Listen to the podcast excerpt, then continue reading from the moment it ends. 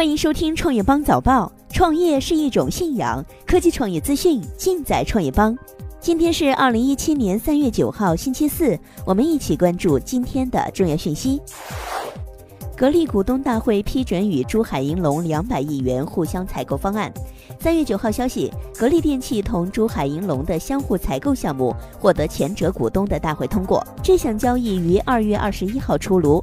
格力拟与珠海银隆签订合作协议，双方及其子分公司利用各自产业优势，在智能装备、模具、铸造、汽车空调、电机电控、新能源汽车、储能等领域进行合作。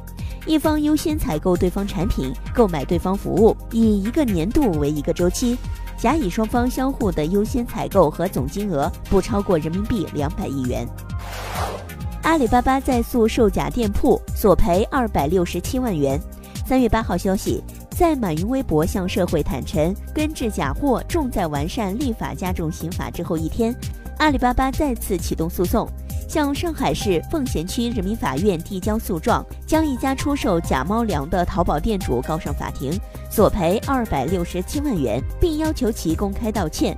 阿里巴巴首席平台治理官郑俊芳表示，目前刑事判决处罚过低，不足以震慑利润丰厚的制假售假产业链。在等待刑事案件进展的同时，阿里巴巴决定此次提起民事诉讼，多管齐下，加大违反成本。滴滴宣布专快车动态调价双重封顶，快车最高溢价二十九元。继春节期间全国取消出租车系统建议调度费之后，滴滴出行昨日宣布，将对旗下的网约车服务动态调价功能实现双重封顶机制。其中，快车全国动态调价封顶将不超过二十九元，溢价不超过零点五倍。专车全国动态调价封顶将不超过五十九元，溢价不超过零点五倍。微信公众号新增留言置顶功能，一次最多可以置顶五条。三月八号消息，微信公众平台新增功能，开通留言功能的公众号可以置顶精选留言，一次最多可以置顶五条。目前有个别账号已经开通了留言置顶功能，该功能或在灰度调测中。开通条件尚未明确，但至少要先具备原创功能。逻辑思维旗下 APP 得到公布用户数已超过五百五十八万人。内容付费产品得到昨日公布了其上线以来的最新数据。数据显示，截至三月五号，得到 APP 总用户超过五百五十八万人，日均活跃用户数超过四十五万人，专栏累计销售一百四十四万份。专栏周打开率为百分之六十三点一，专栏日打开率为百分之二十九点三。此外，知识类视频脱口秀《逻辑思维》宣布进行改版，由周播长视频改成单集八分钟以内的日播音频，退出其他音视频平台，只在逻辑思维旗下的知识服务应用得到 APP 独家更新。苹果去年独占全国智能手机市场近八成利润。韩联社援引研究机构的最新报告称，全球智能手机行业去年总营收利润为五百三十七亿美元，而苹果占据四百四十九亿美元，约为百分之七十九点二的利润。这一数据足以显示苹果提高手机售价，同时降低生产成本的能力。相比之下，三星电子的智能手机业务去年的营业利润为八十三亿美元，占有全球智能手机行业利润的百分之十四点六。苹果春季发布会或于四月四号在新总部举行。